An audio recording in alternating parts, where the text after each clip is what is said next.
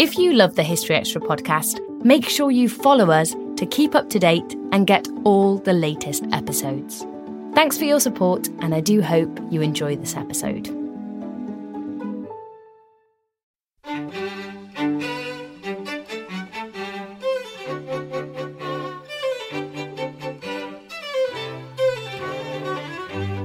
And there's always been the sense that woodlands and forests are incredibly important resources in terms of, of how we live in the world, how we survive, how we make sense of our place in the world. And that goes all the way back. That was Eleanor Rosamond Barraclough talking about the mysterious history of forests.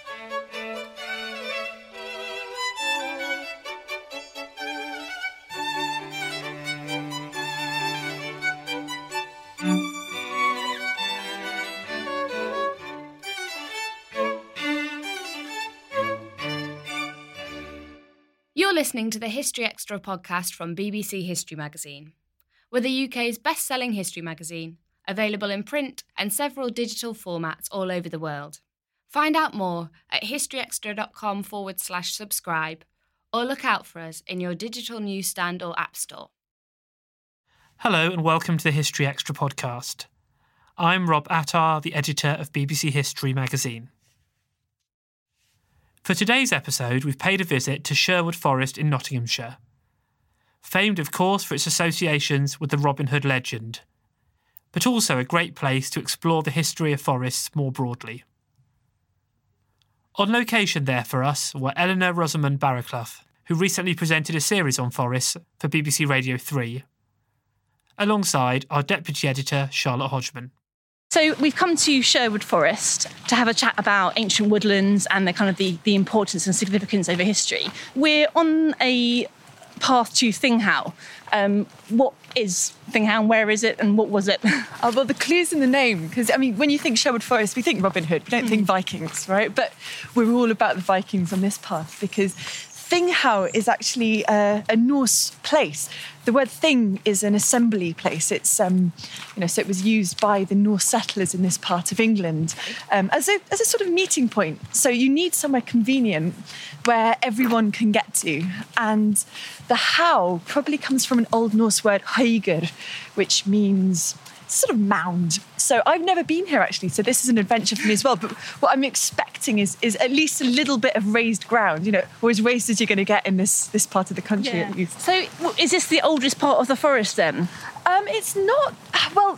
Forest is quite a tricky thing. So what what this is part of, part of the reason we're, we're looking at this is because Radio Three is doing a forest series um, starting this summer at, at midsummer uh, or around. And we really are escaping to the forest, both literally, as, as we're doing right now, and also metaphorically. So we're looking at how the forests are part of our well, our, our identity as humans. Um, uh, you know how we use them culturally, how we use them just practically, uh, how we how we play with them, how we conjure with them, and also our national identity, our national story. When we think of forest, forest is quite. Hello, bike. um, forest is actually a word that really properly gets introduced into England, at least, when the Normans come. And so when we're talking about ancient forests, we've got to think, okay, well, what are we, what are we actually talking about? It's certainly true that Sherwood Forest has. Uh, or I think it's something close to a thousand ancient oak trees. Really? yeah, it's uh, it is it is a remarkable place. I mean, you just have to walk around. If we know one, we know the the great the major oak. You know that one that almost looks like a spider or some sort of creature. It's got all these branches and, and all these struts supporting it. Something like that. Maybe it's 800 years old, maybe even a thousand years old. Um, when we think of ancient woodland, we're really talking about woodland that's kind of pre 1600, something like that. It's, it's before they started planting properly. So it's not necessarily the case at all that this is the oldest part. Um, Okay. But yeah, it's, it, it's all pretty old around this part of the world. And and the Sherwood Forest that we we know today is quite looks quite different, doesn't it, to how it would have so. It would have been a lot bigger, stretched, encompassed a lot more than it does now. Yeah, in terms of the, the, the territory that it encompassed, yeah, I mean, it, it's, it's very much shrunk, as is the case for, for lots of these ancient woodland and forest tracts. But forest doesn't just mean trees. So, I mean, where we are right now, we're walking down this lovely sunny path, and we've got trees of all sorts on either sides. I can see oak, beech, birch, all the rest of it. But forest was actually, it, it was more of a legal term. It was, it was a part of. Um, a part of the landscape that was under royal law, so it was used particularly by Norman kings and um, nobles for hunting. But if you're going to go hunting, you need more than just forests. In fact, forests, in terms of woodland, as we, we think of it, they're not great for hunting. You think low branches, you're riding, chasing a deer, you're just going to go slap bang. Yeah, pretty dangerous. So you need heathland, you need moorland, you need scrubland, you need trees. But also within forests, uh, traditionally speaking, you could also have villages, hamlets, all sorts of different landscapes incorporated within that. So forests were, were, very much a part of people's daily lives then, yeah. as opposed to places to go and visit, and like we do today, oh, perhaps. Absolutely, yeah. So I mean, we have to think what use would forest landscapes and woodlands have been? Say, if you're a little, I don't know, Anglo-Saxon peasant going back to kind of pre-1066 Norman conquest. Well, it's going to be really useful for grazing your animals for pannage, so somewhere where the pigs can root around and find food. Uh, the trees themselves are going to be important for fuel, for making charcoal. Uh, for agriculture, you'd have you'd have um, you know not necessarily permanent. We're not talking field systems, but places where you could grow crops.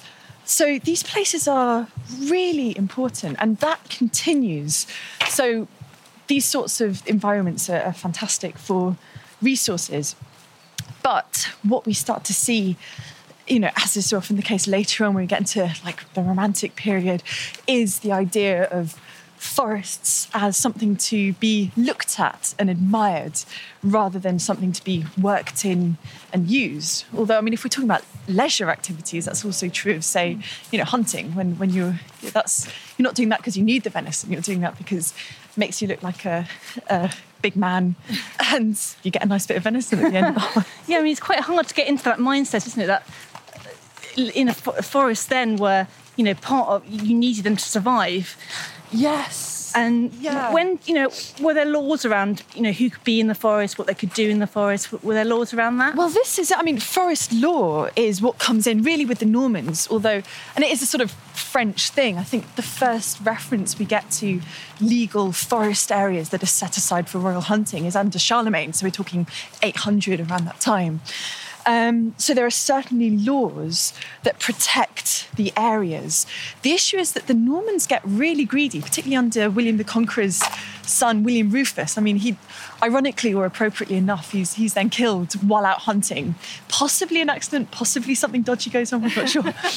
but, you know, by the time we're up to around 1200 or so, I think it's something like in southern England, a third of the land has been legally parcelled off for, as, as you know, as, as, royal forests.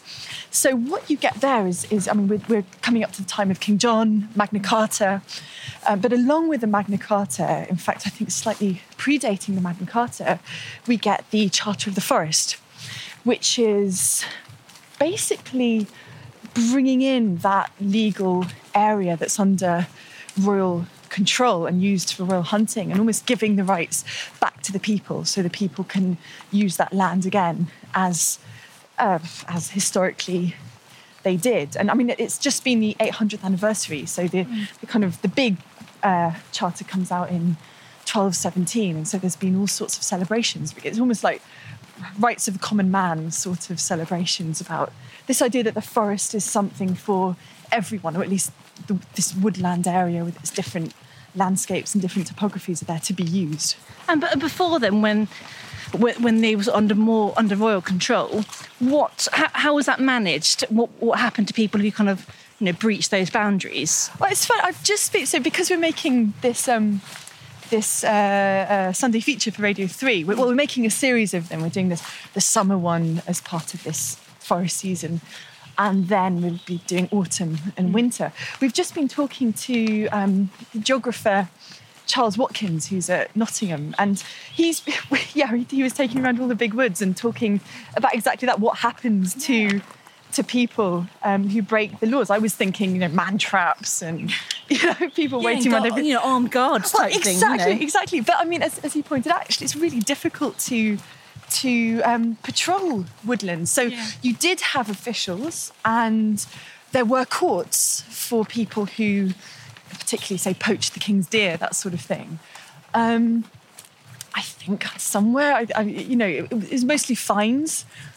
I, I, somewhere I read that, that, that I think the worst that could happen was your dog would, dog would have its toes chopped off. But I, Charles wasn't sure about that one, so, so I'm not. But, yeah, a little bit. Poor dog, right?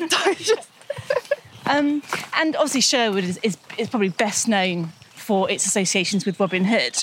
Um, that kind of whole outlaw, you know, people hiding out in the forest, is that does that kind of go back further than, Robin Hood? It- yeah, it definitely does. And I think it's part of this idea of the forest as being somehow beyond the normal law, you know, because it's in royal control, but also being that sort of outside over there. So that word forest, it's it's a like old French word, hmm. but it, it's related probably to the Latin word forest, meaning outside. It, it, it, it's similar etymology to the word foreigner.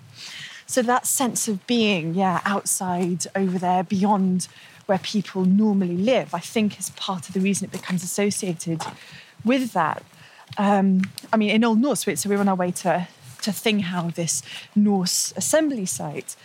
But uh, in, in Old Norse legal texts and also the Old Norse sagas, which are, you know, so medieval tales that are written down in around the 13th century in Iceland, we have stories of outlaws, and they're either called vargar, which means wolves, or they're called skogmaður, it means forest man.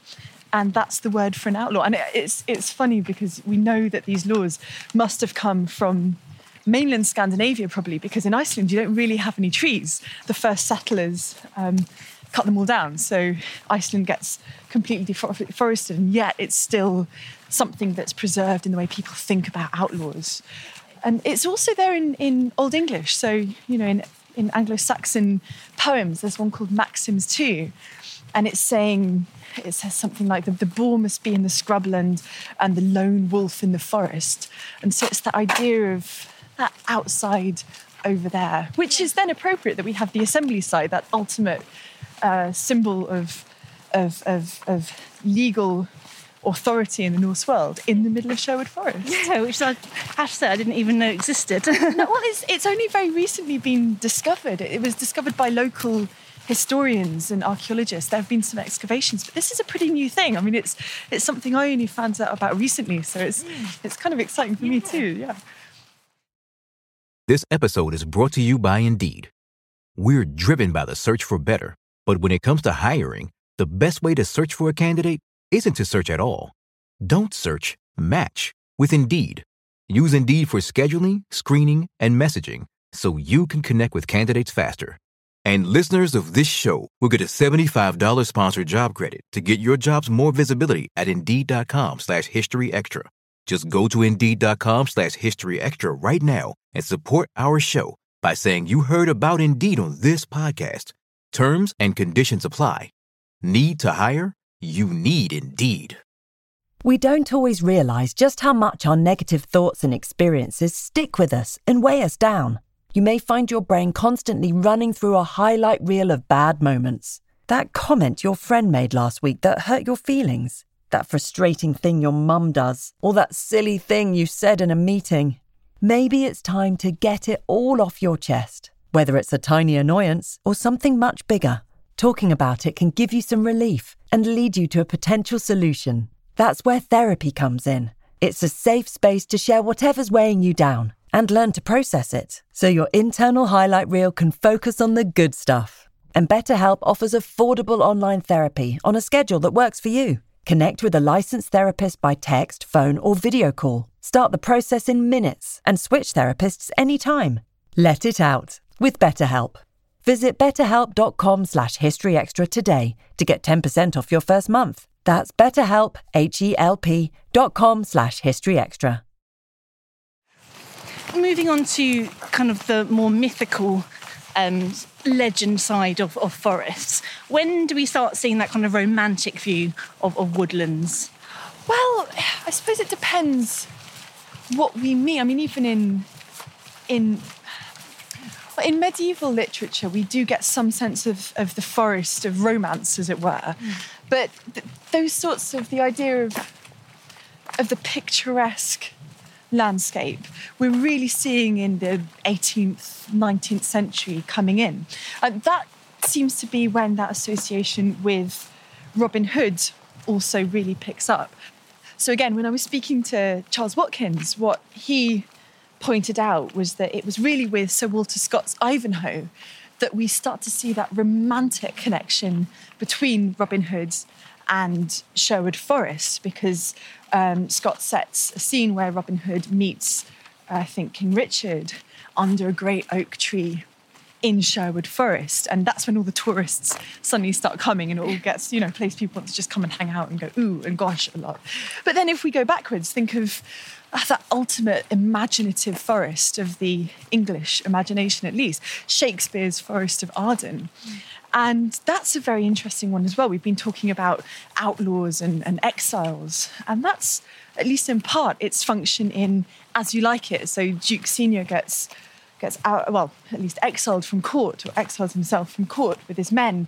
And actually, there's a line that says he's out there living at large in, in like, like Robin Hood and his merry men in Sherwood Forest. So there is that sort of association. And for Duke Senior, it's, it's almost an Eden. It's this sort of paradise away from the troubles of court. So it might be windy, it might be cold, but at least they're free. And in Shakespeare, we do get this idea of the, the forest, the woodland, as a place where magic happens. You think Midsummer Night's Dream, you think lovers running off into the forest, we think strange happenings. And I think there it's this idea very much, again, of something removed from normal life, everyday, boring, quotidian existence, something where fairies, magic, lovers, exiles can exist, which I think is just a very natural impulse. We set the things that we don't really understand, we set our imaginative world in those spaces beyond. And I think a forest or woodland is a, a great place for that. And, and, did that change that kind of idea? Did that change the usage of, of forests as well? Well, certainly in the 19th century, you do start to see um, tourists, for example, coming to Sherwood Forest. Yeah. That's and this idea that they're here to admire rather than to use. And again, I mean, although what, what we also start to see in, in that sort of period is with the Industrial Revolution, woodlands being eaten up. You know, they've been used for timber, particularly in the Tudor period. Uh, so, you know, for, for the kind of increased naval fleets and also just an increasing population. But what we start to see in the Industrial Revolution is, again, forests as a resource, but also a place where you can basically get rid of them if you need if you need more industry. Um, so, well, the Forest of Arden, which I mentioned in connection to Shakespeare, is an interesting example because it doesn't seem to have been under forest law. It wasn't. It wasn't a royal forest in that sense. It was just dotted woodland, and yet it again gets chewed up for timber. Um, it gets chewed up for fuel, and it gets chewed up to make Birmingham. Uh, interestingly, I think that's what Tolkien is playing on. You know, he has this lovely, idyllic idea of the Shire, yeah. and then he has Mordor, this awful place of of fire and well, industry to some extent. And I think it's been suggested that he was drawing on that. Um, his his influence for that came from South Birmingham, this very industrial, um, very treeless place. And so when we get the harrowing of the Shire at the end, it's, it's, you know, again, it's this imagination of a place that is no longer wooded, no longer bucolic, and no longer peaceful. So I think that in different ways, our, our kind of, particularly in the modern era, our, our use of these landscapes, these wooded landscapes, are very much influenced by how they are used by poets and writers and musicians and the like. Um, and sort of going right back to the very beginning of of sort of the forest. You know, when do you first start seeing them come, you know, emerging? So my well, obviously I'm not a scientist, but we have been talking to archaeologists and scientists about this for the program, and my sense is that the forests as we think of them, you know, in terms of these, these great wooded areas, really start to come into existence around 400 million years ago. But what's amazing is that these aren't, I mean, right now we're walking through this lovely English bucolic summer forest landscape, but what you don't think of is forests in, say, Svalbard or forests in Antarctica. No. And, and, yet there were. Um, so there was, I think it's around 100 million years ago, something like that. Uh, there, there is fossil evidence that suggests that there were quite substantial forests in Antarctica. And in fact, when Scott was coming back from his ill fated expedition to the South Pole in 1912, he discovered some of these, these fossils. And I, I'm not sure he knew what they were at that point, but certainly this idea of this forested landscape in that particular part of the world um, in an era where there is no ice. And yet, what I rather love about that is there's still the extremes of dark and light. And so they've actually evolved. You know, these, these they were kind of dwarf, very closely packed together uh, forest landscapes, which were designed in order to take advantage of those particular conditions right at the southern tip of the world. And fast forwarding a bit to, to well, basically the birth of, of humans and early man. We've been talking to an archaeologist, Eleanor Scerri, in uh, Oxford, who has been looking at the possibility that early man in Africa actually could have, well, at least in part, come from forests or gone back to the forest. There's, there's all sorts of really interesting evidence of uh, stone tools, for example, that aren't these delicate, narrow ones that you might expect to see, for example, to, to skin meat, but these quite hefty axes that would have been used to chop wood. And so with her, we've been exploring the idea that almost, you know, we humans are. I don't know, I don't want to say designed for trees, designed for forests, but there is an aspect of that. I mean, you put a little kid on a on, on monkey bars and they just hang there, you know, it's, it's, it's quite an obvious place to be. And then just if we again fast forward, uh, say to Ötzi, remember that uh, the, the the the body that was found up in the the Alps, I think, about five thousand years ago, something like that, and he'd bled to death. He'd been attacked. What's interesting there is that so much of how he was dressed and what he was carrying had come from trees, had come from the forest, so what he was wearing and, and the tools he was carrying. And there's always been this sense that woodlands and forests are incredibly important resources in terms of, of how we live in the world, how we survive, how we make sense of our place in the world. And that goes all the way back. I mean, forests today, they're sort of seen as peaceful, kind of tranquil places. I mean, just today the wind's kind of blowing through the trees and it's, it's a lovely day. But they also have a sort of darker history in sort of fairy tales and myths, don't they? They really do. Um, I can think of.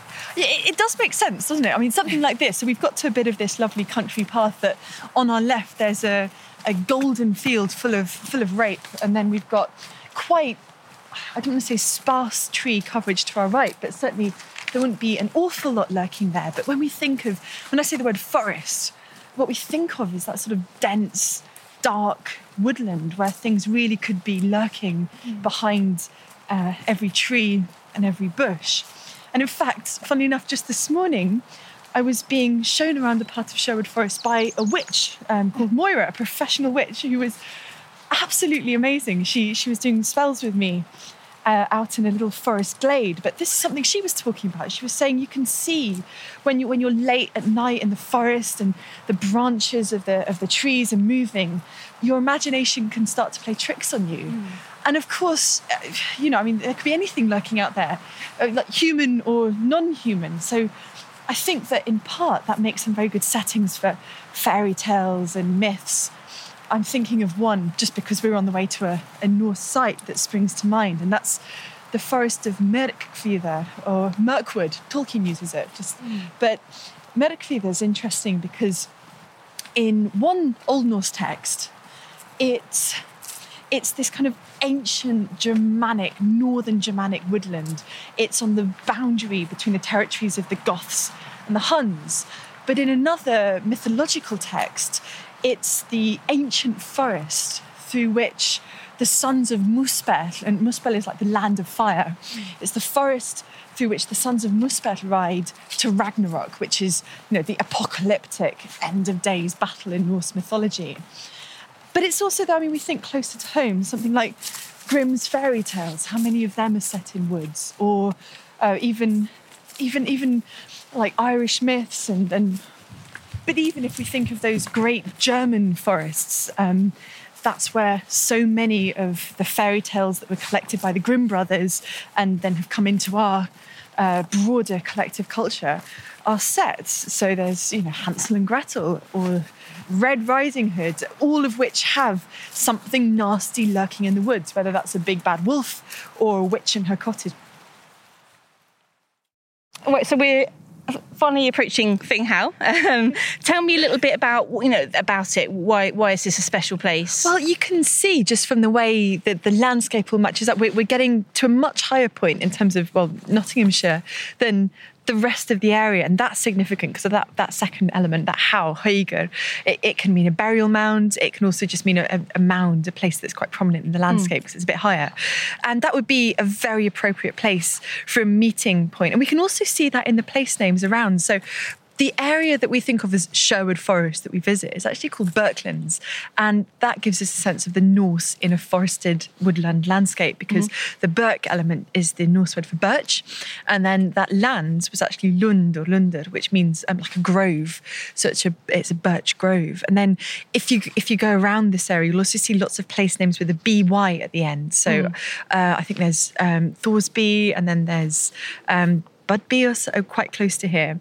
And those are farms. So that B word, Bu, is still a town in, in Norwegian. Um, so it'll be maybe the place, uh, the, the, farm of someone called Thorir or the farm of someone called Budur, that sort of thing. Okay. So, yeah, yeah, so there's a real sense of people living in this landscape. And I think we can say that about forests throughout time, that it, it's not this sort of otherworldly. These are human, well, if not human landscapes, at least landscapes that humans live in or near or around. And mm. so you, you get you get a lot of the sense of that. And we just, I mean, looking out, it's, it's an absolutely glorious day, isn't it? It's, it's very lucky. Oh yeah, and you just imagine you're you're a Norse settler coming from Denmark, Norway.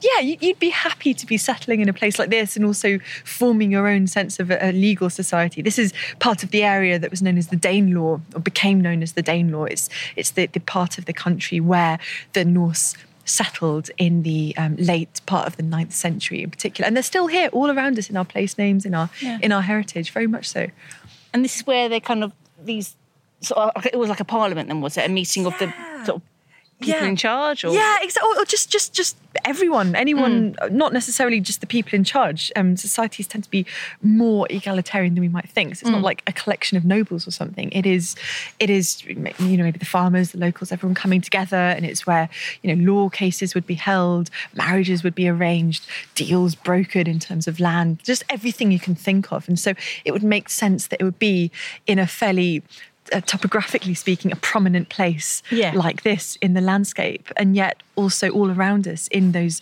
place names, um, we get a sense of yeah, the Norse living here, farming here, making use of the woodland, making use of of just these these really special natural resources mm. in a very farmable part of of the world. Mm.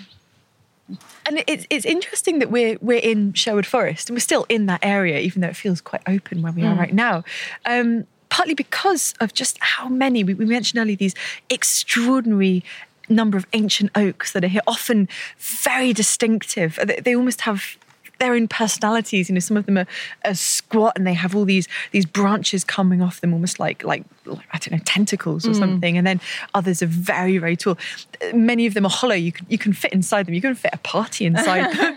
And that sense of, of, of specific trees being distinctive, and and sometimes we see that in trees that people have attached stories to, particularly if they are unusual looking. So the major oak, you know, the, the, Yes. that, that enormous, yeah, in, in Sherwood Forest um, is a really good example of that. But we also get the sense of of trees themselves sometimes is not. We almost think of them as, I don't know, passive back backdrops to our lives, but you know they've got their own very busy Community. really, isn't community yeah, ex- exactly. I mean i've i've, I've been um, uh, reading recently about how trees are so connected there's almost like a mother tree and the mother tree will send out nutrients and other trees have kind of nitrogen fixing nodules to help the other trees in this in this network um, almost under the ground as it as it were. So so we don't see it in the way that we imagine the world but there's this yeah this secret world of trees going on beneath our feet this sense of connections this sense of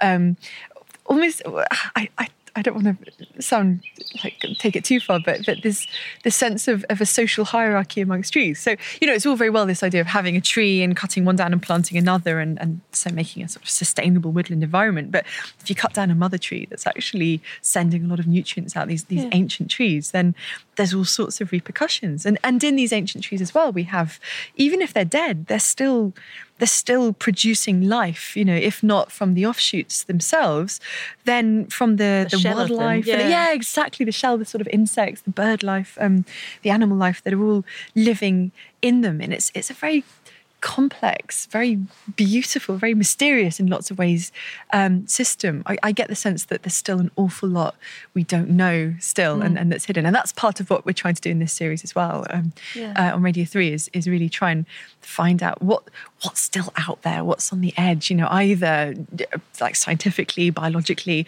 but also imaginatively or in terms of, I don't know, even who knows, we might find find strange humans we never expected to find living in the forest. That was Eleanor Rosamond Barraclough in conversation with Charlotte Hodgman at Sherwood Forest. Eleanor's recent BBC Radio 3 series, entitled Forests, is out now on BBC Radio iPlayer, as is another documentary she produced for the network entitled The Summer Forest. And you can read an article by Charlotte and Eleanor in our July issue, which is on sale now with Viking Warriors on the front cover. Now, just before we go, here's a reminder that tickets are now on sale for our History Weekend events, taking place this October in Winchester and York. Among the speakers are Dan Jones, Michael Wood, Lucy Worsley, and Suzannah Lipscomb, who I'm pleased to say has now been added to our York event. For more details and tickets, please visit historyweekend.com. Well, that's about it for today's episode, but we'll be back on Monday to talk about the history of Ireland. Thanks for listening to this History Extra podcast, which was produced by Jack Fletcher. Do let us know what you think about this episode by emailing podcast at historyextra.com and we might read out your messages in future editions. Alternatively, why not keep in touch via Twitter or Facebook, where you'll find us at History Extra. For more great history content, don't forget to visit our website, historyextra.com, which is full of history articles, quizzes, image galleries, and more. Plus, it's where you can download hundreds of previous episodes of this podcast.